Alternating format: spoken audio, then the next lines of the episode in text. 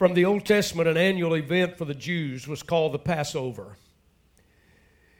It became every year for the Jews for centuries an annual event. It was a meal called a Passover meal. It came, if you remember, out of Egypt when Pharaoh would not let God's people go in bondage in Egypt. God, with the death angel, passed over every house if they put the blood of the lamb over the doorpost of their house, the death angel would pass over, and the first son of every family would live. If that blood was not over that doorpost, the firstborn male of every home, both in Israel and both in Egypt, Egyptians would his life would be taken. It was a time where God said, It is time for judgment. I give you an opportunity. I want to share with you this morning. You and I are living in days of judgment. Thank God for an opportunity to make right decisions so we know where we're going to spend eternity. Can you thank God that there's still an opportunity? Amen. So this celebrated meal went on and on. And the meal, first of all, was celebrated to remember what God had done. He had miraculously brought Israel out of the Egyptian bondage across the wilderness and into the promised land, Canaan. This meal was celebrated since then also to believe what God would do. And on the occasion of Matthew 26, the Spirit of God shows us the time where Jesus spoke to his disciples. So I want to say, here was God in the flesh speaking to them in their vision, giving them directions, standing right there with them. Matthew goes to pretty good detail here at this particular time of Passover. Will you follow me in, in Matthew 26? Let's look at verse 17. Now, on the first day of the feast of unleavened bread, the disciples came to Jesus, saying to him, Where do you want us to prepare for you to eat the Passover? And he said, Go into the city to a certain man and say to him, The teacher says, My time is at hand. I will keep the Passover at your house with my disciples. Verse 19. So the disciples did as Jesus directed them. They prepared. Notice that line. They prepared the Passover. It, it, it's so important to read the details of the Lord's word. Let's go to verse 18. Uh, I'm sorry the Passover. Jesus was about, ladies and gentlemen, to totally transform the Passover feast into an entirely different something to remember. He was going to transform it, transform it from the time honored celebration that it had always been. So they didn't know it. The disciples had no idea. The disciples were planning the time, the place, the food for the Passover meal. The disciples had no idea what was just about to happen to that time censored celebration. Jesus had taught and told his disciples many things. For three and a half years, he had taught these men, much of which, to be honest with you, they did not understand until after the resurrection. So let's take this scene, let's go to verse 20 and, and continue. When evening had come, he sat down with the twelve. And as they were eating, he said, Assuredly, I say to you, one of you will betray me. I want you to know that that in itself tells you that this man is God. He knows the hearts and minds and the future of all human beings. Aren't you glad we serve a supernatural God? He knows what's going on in the minds and the hearts. He says, now they, they were eating. and when they had, ex- wait a minute, in the evening he came and sat down on the twelve. They were eating, he said, Someone's going to betray me. And they were exceedingly sorrowful. And each of them began to say to him, notice this line, Lord, is it I? Lord, is it I? If you were in that crowd and he said, One of you is going to betray me, would you question your life and your relationship with God? I want you to notice that that's important. Notice it, it, they were in the Greek mood here in the language. It is a negative connotation. It made every one of them search their hearts. Each one of them were saying, maybe in our vernacular, Lord, is it going to be me? Is there something about me that I don't know? But I want you to notice in verse 22 the word Lord. They said, Lord, is it I? And I want to talk to you this morning about the Lord's Supper. I don't want to talk about the Lord's Supper. I want to talk about the Lord's Supper. Look at verse 23. And he answered and said to him, He who dipped his hand with me in the dish will betray me. 24. And the Son of Man indeed goes just as it is written of him, but woe to the man by whom the Son of Man is betrayed. It would have been good for that man if he had not been born. What some powerful language. At that, there was a Judas response. We know the name Judas, we know all about it. Look with me, if you will, in that verse, verse 25. Listen to, to his response. Verse 25. Judas said, or then Judas, who was betraying him, notice the verb, in plans, in the midst of, had already made a deal. Eventually it'll culminate. He was betraying Christ. I want you to keep that verb sense in mind about us because our present relationship with God is utmost important. As he was betraying him and answered him and said, Rabbi, is it I? And Christ said to him, You have said it. You have said it. I want to make a point. In verse 22, all the disciples except Judas said, Lord, is it I? But when it came time for Judas to respond, he used the word, Rabbi, is it I? That strikes my attention. I wonder, I have a question for us. Did Judas betray, betray Christ because he was his rabbi, his teacher, his instructor, his friend, his, re- his teacher? Did I ask the question Did Judas betray Jesus because he was his rabbi teacher and not his Lord? Somewhere in these three and a half years of following Jesus, in Judas' heart, though he had maintained the relationship, though he had walked with him, though he had seen the miracles, though he had heard his words, though he had seen the prophecy, he saw twisted limbs straighten, he saw blinded eyes open, he knew the word of God, he understood it all. Three and a half years of following Jesus. Is it possible that in his heart, the transitions from Jesus, a good teacher, Jesus, a good man, Jesus, even a miracle worker, Jesus, a miracle healer, Jesus, a prophet, Jesus, a rabbi. Is it possible in Judas' heart he never made the transition from that to Jesus, my Lord? And because Jesus wasn't Lord of Judas' life, then Satan had a vehicle by which he could work through to accomplish satanic evil purposes. Ladies and gentlemen, what Satan was seeking to do and did through Judas, he seeks today to do through your life and my life. I'm sorry, Brother Martin, I only have two points. I realize to all you scholars out there, I don't have three points, I only have two. You ready? I want to talk about how Satan wants to work through your life. Even though you're in relation with Christ, he tries to do, number one, distract us from Christ being the source of our life. Did you get that? From the Christ being the source of our life. You see, the Lord's Supper reminds us of something. Jesus is the bread of life. He's the sustainer of life. He is the beginner of life. If you missed last Sunday's message, get on Facebook and listen to it. Because, ladies and gentlemen, I talked about how God had us all in mind, in soul and spirit, ready for the day of our conception, long before He even planned this earth.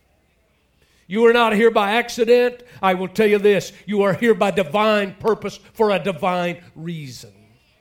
And in this particular time, the Lord's Supper reminds us that He's the bread, the source and sustainer of life. But it also reminds us Jesus is the Lord of life and the Lord of everything. Today, a watered down message that's going across the societies, especially in the United States. It's this message. This message to humanity sounds something like this He, the Christ, is not the source of life, He is one of many sources of eternal life. But, young people, mom and dad, the Lord's Supper requires, as well as it reminds us, Jesus is the only source of life. Humanity does not create, we only take what's created and recreate it. We haven't created anything except God made the materials first, and then we arrange it and rearrange it, and we call it discovery. But God had made it all before we ever existed. I love the story. I think I told it last week. Scientists declared to God, we can now make a human being. And God said, Really? Go ahead. And so he got a, the scientist picked up a handful of soil, dirt. And God said, Hey, wait a minute, make your own dirt. See, we, we, we like to bypass God. Jesus, ladies and gentlemen, was the only true God who came from heaven. Satan, Satan decided he was going to try to destroy that. And this Christ offered himself a ransom for you and for me. No other prophet, no other so called small g man made God that you may read about came from heaven. This is the only one. Satan tries to get us to where Christ is not the source of life. That message is being spewed all over this nation. And it's having an effect, ladies and gentlemen, on our society. Here's why because the source of life is going to make us all accountable for life. Not only ours, but how we treated one another. Amen. Point number two Satan is this he wants us to act independently of this Lord that we say we serve. Satan, listen, young people, Satan will lead you to satisfy your own needs, your own desires, independently of Christ. Our jails and prisons are full of people who have tried to say, I will do this my way. I will do life like I want to. I don't care what anybody else says. I don't care. Anybody has nothing to do with me. I'll live my life. It's mine. I'll do with it what I want. And you go ahead and do that. But this I will tell you that the scripture declares if you, if you bring satisfaction in your own will, eventually in that same flesh you'll lay down in sorrow. Things may go great for a while. But I want to tell you, disobedience offers the disappointment of God, but it's far more than that. You put yourself into a place where Satan has an inroad to use your life and ruin it. Independent from Christ, I will do what I want, how I want to. Yeah, how many of you? I've kind of noticed since I've been recovered from surgery, I, I get, I, I, I just, I try to change, get my mind on something else. I got to where I've been watching some old cowboys. But I want to tell you, I think our world knows that older people watch the old cowboys.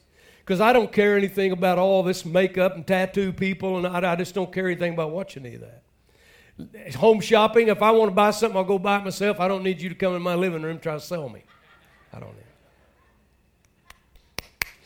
So I watch the Cowboys. I want to tell you something. This is the time of year, just in case you didn't know it. I thought I'd make an announcement. This is the time of year that if you're 65 or older, you have till December someday to enroll and get in on Medicare and all the supplements, and even at zero monthly payments. It's all free. And you need to get what you deserve. I'm like, you gotta be kidding me. I mean, I almost have, I just pause it, I change it, I do something, go to the Weather Channel, watch the wind blow the leaves. I hate those advertisements. I hate them. And who is it? The guy that used to be the Marlboro man, and he's a Hawaii uh, guy who's a bit, you know, eh, eh, all the women swoon over him. What? How come you knew his name? My wife knows Tom Selleck's name. There's an altar here. You'll use it after service this morning. he comes up and says, This ain't my first rodeo. And I would be no part of any senior citizen losing their house. And I'm like, I got this thing memorized. I don't have anything against Tom Selleck. Neither do you, right?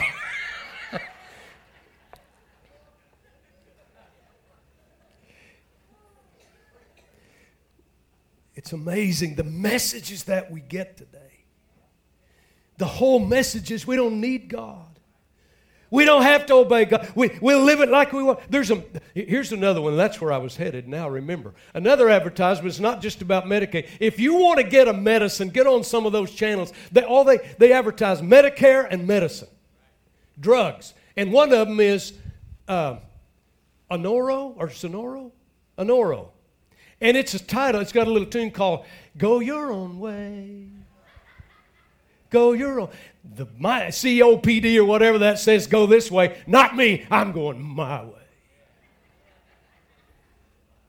Now I understand what they mean by that. I really do. I really do. I, you know, but you know what? That's a little tickler sound there of the whole mood of the entire people in the United States. I don't want anybody putting any restriction on me. I want no restraint on my life whatsoever. I'll be God of my life and I'll do as I please and report to no one.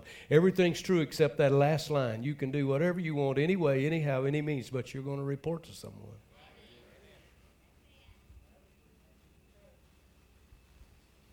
And just because it's wonderful, young people, for a season, and nobody will question the pleasure season. Even Moses uh, chose not to go to the pleasure sin of season. Even in the king Pharaoh's house when he had anything he wanted. It's amazing. We, we're taught to be independent of Christ. But the wine, ladies and gentlemen, the wine reminds us the blood of Jesus Christ that poured from the cross of Calvary for my sin and your sin is the only basis and the only substance that can satisfy and fill the hunger and the thirst in a human soul and spirit. For centuries, millions have tried Satan's cheap, empty offers. And believe you me, they're out there by the millions. Temptation absolutely is turned loose on America. But all those offers are empty. And in these centuries, Satan has never produced. Hear me, mom, dad, young people especially, through all the centuries. Read it from this history book all the way to the future. All through the centuries, every human being that ever accepted the empty offers, Satan has not one time ever produced one winner. And you will not be the exception. Satan is okay with Jesus being a great man. He's okay with him being a great leader. He even doesn't mind if somebody calls Christ a great teacher. He's even okay if he's called a miracle man, even a prophet among prophets. But if Jesus is Lord, Satan can have no part in me. If Jesus is truly Lord, Satan has no part in me. If Satan gets us to decide we will maintain control over a certain area of our lives, then Jesus is not Lord, ladies and gentlemen, and you've opened a spiritual door where Satan can do what he wants in that life. And I want to say it again, young people, mom and dad, Jesus to become our Savior left everything, everything, all of heaven's splendor, all that we're looking forward to spending to an eternity. He stepped off the threshold of glory to the filthiness and the debauchery of this world, left it all for you and me. He did not even maintain control over his own life, he put it in the hands of God. And the Lord's Supper reminds us Jesus willingly poured himself out, laid down his entire life, his will to God, to the lordship of the Father in heaven, to become the sin bearer of you and me. And when he went to Gethsemane, drank that cup, your sin and my sin was in that cup, and it was putrid to him. He said, God, if there's any way, I do not want to drink Pastor Brooks' sin, but, in, but according to your will. And he laid it down for me. This juice, this wine, his blood was given freely, and he did not act independently from his own Father God. And he, reserving nothing of himself, Ladies and gentlemen, let me give you the good news the New Testament. He now is a full measure of whatever you and I need to defeat the devil in this age and in our lives. He is this day a full measure to satisfy every longing I have, every thirst I have, every need I have. He said, If you will recognize me and live for me, I will put blessing on your life. And here's the difference between Satan's blessings and the sin pleasure season and God's blessings. God said, I will bless you and add no sorrow to it. But ask everyone who's disobeyed and followed the cheap offers, they've always laid down in sorrow.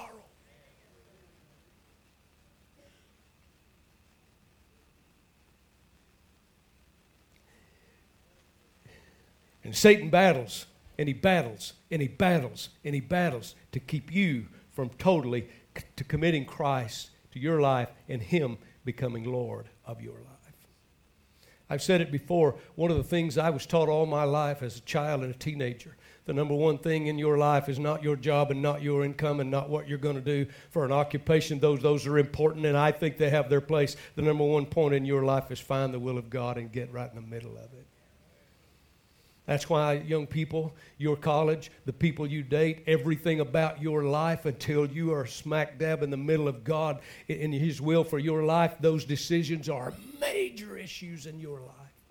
Is it any wonder that Satan won't come to a 13, 14, 15, 19 year old young person and try to totally destroy their lives in those formative years? Because most of the time, if he can get you there, he can keep you there.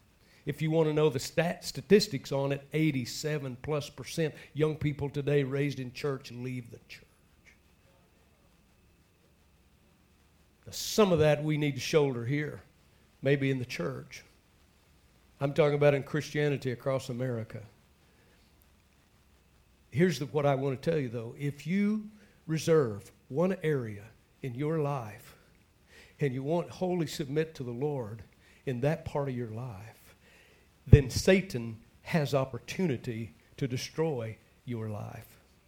And the Lord's Supper reminds us when we surrender ourselves totally to the Lordship of Christ, that is when true life genuine peace, genuine joy, lasting satisfaction, ladies and gentlemen, that is when we will find true living.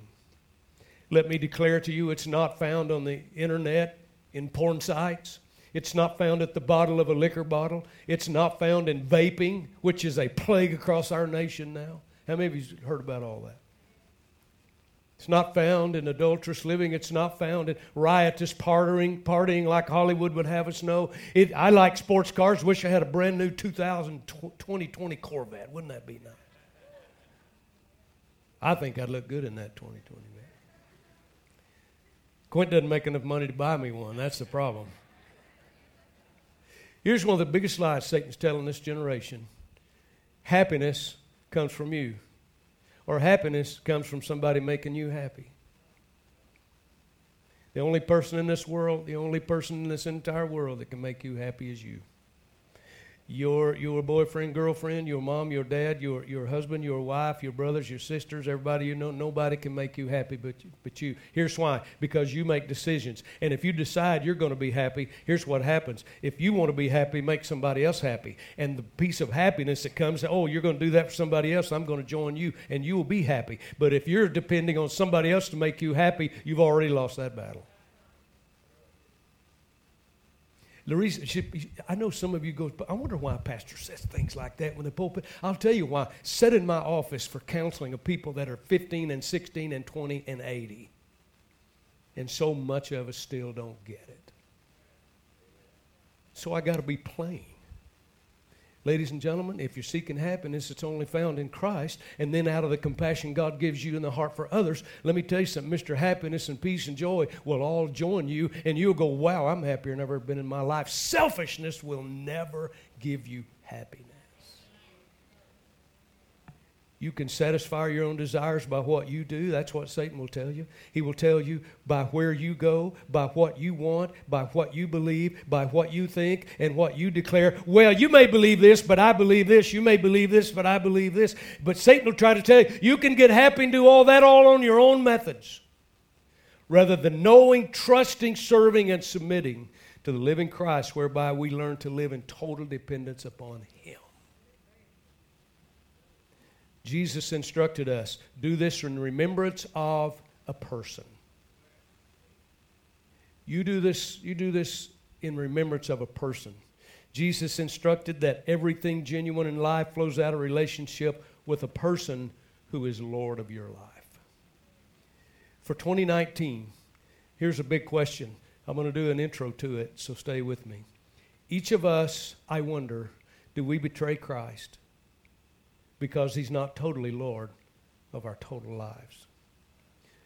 If we confess commitment to Christ, then deny him by the way we live our lives, he is not Lord of our lives.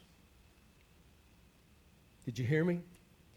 We have done despite to grace today. Well, I can do what I want. I know it's wrong, and good old God will forgive me, and I'll appeal myself to His grace. I have some scriptures that, ladies and gentlemen, you really need to hear about that. He that knoweth to do good and doeth it not, to him it is sin. Having put your hand to the plow and turning back, you're no longer fit for the kingdom of God. I could go on and on. How many of you know this is serious business? This is serious business. But today we can just we can just push God over and do whatever we want. And good old God will open his hands and just say, Well, you know what, I love you. I really didn't mean everybody come in. I don't find it anywhere in here. That's the way we want it. That's how we like to romance it. But to deny Christ by the way we live means he's not Lord of our lives. We've opened ourselves, here's the troubling part we've opened ourselves up to deception, to lies, to spirit blindness of Satan, and we can become just like Judas and betray our Christ. I know this is not a popular message. I know if I were running for governor or president, I wouldn't get your vote. But, ladies and gentlemen, I'm fighting for the lives and eternity of men's souls. This is called, and let us come to the Lord's Supper for good reason. It's for those who follow Jesus as Lord.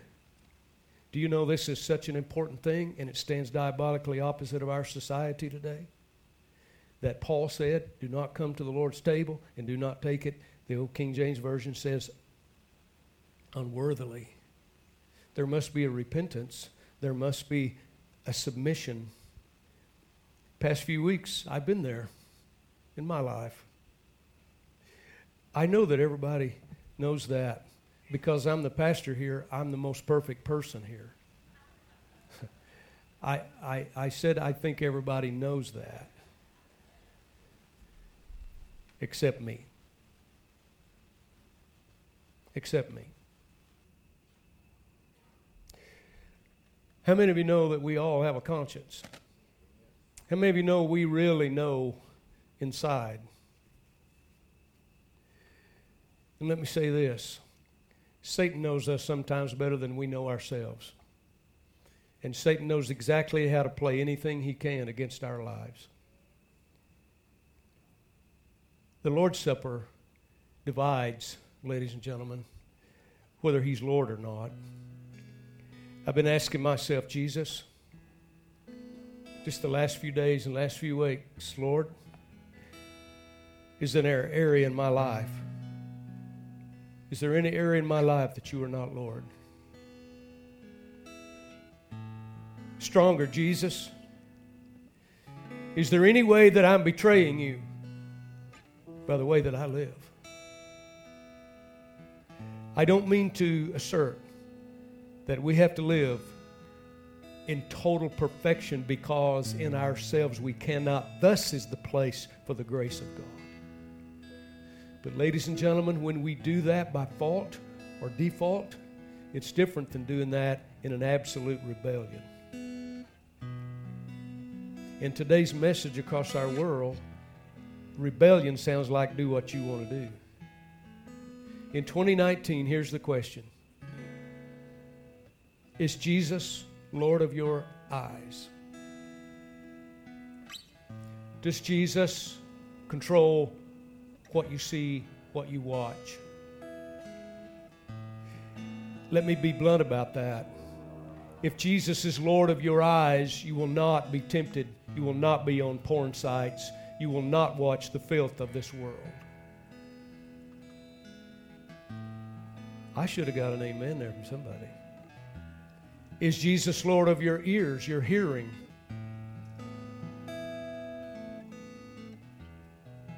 Is Jesus Lord of your mouth, what you say?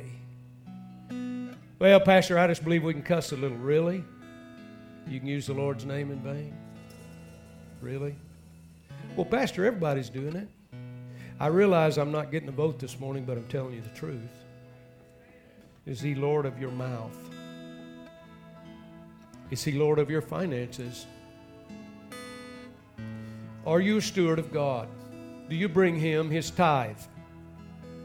Do you bring him his tithe and his offering? If not, God emphatically says you've robbed me. And it's not because God needs your money, it's because God wants your heart. It's not so the pastor can become a millionaire. It's got to have your heart. Does he have lordship of your life?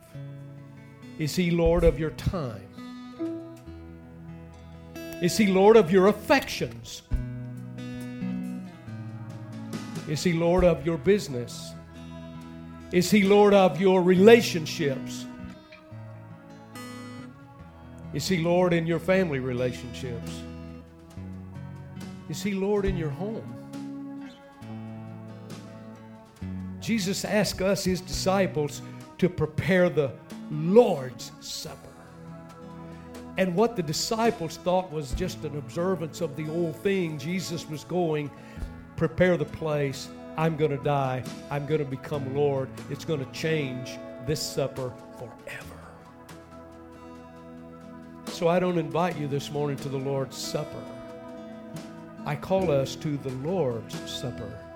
Let us prepare the supper. You know what God wants in that preparation? He wants you to prepare your heart. He wants you to prepare your soul. He wants you to prepare your spirit.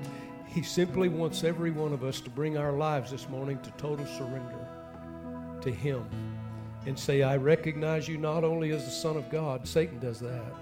I recognize you not only as the sin bearer and the Redeemer. Satan recognizes that. I recognize you not only as authority for eternity, even Satan recognizes that. Demons believe that. Have you come to torment us before our time? They said.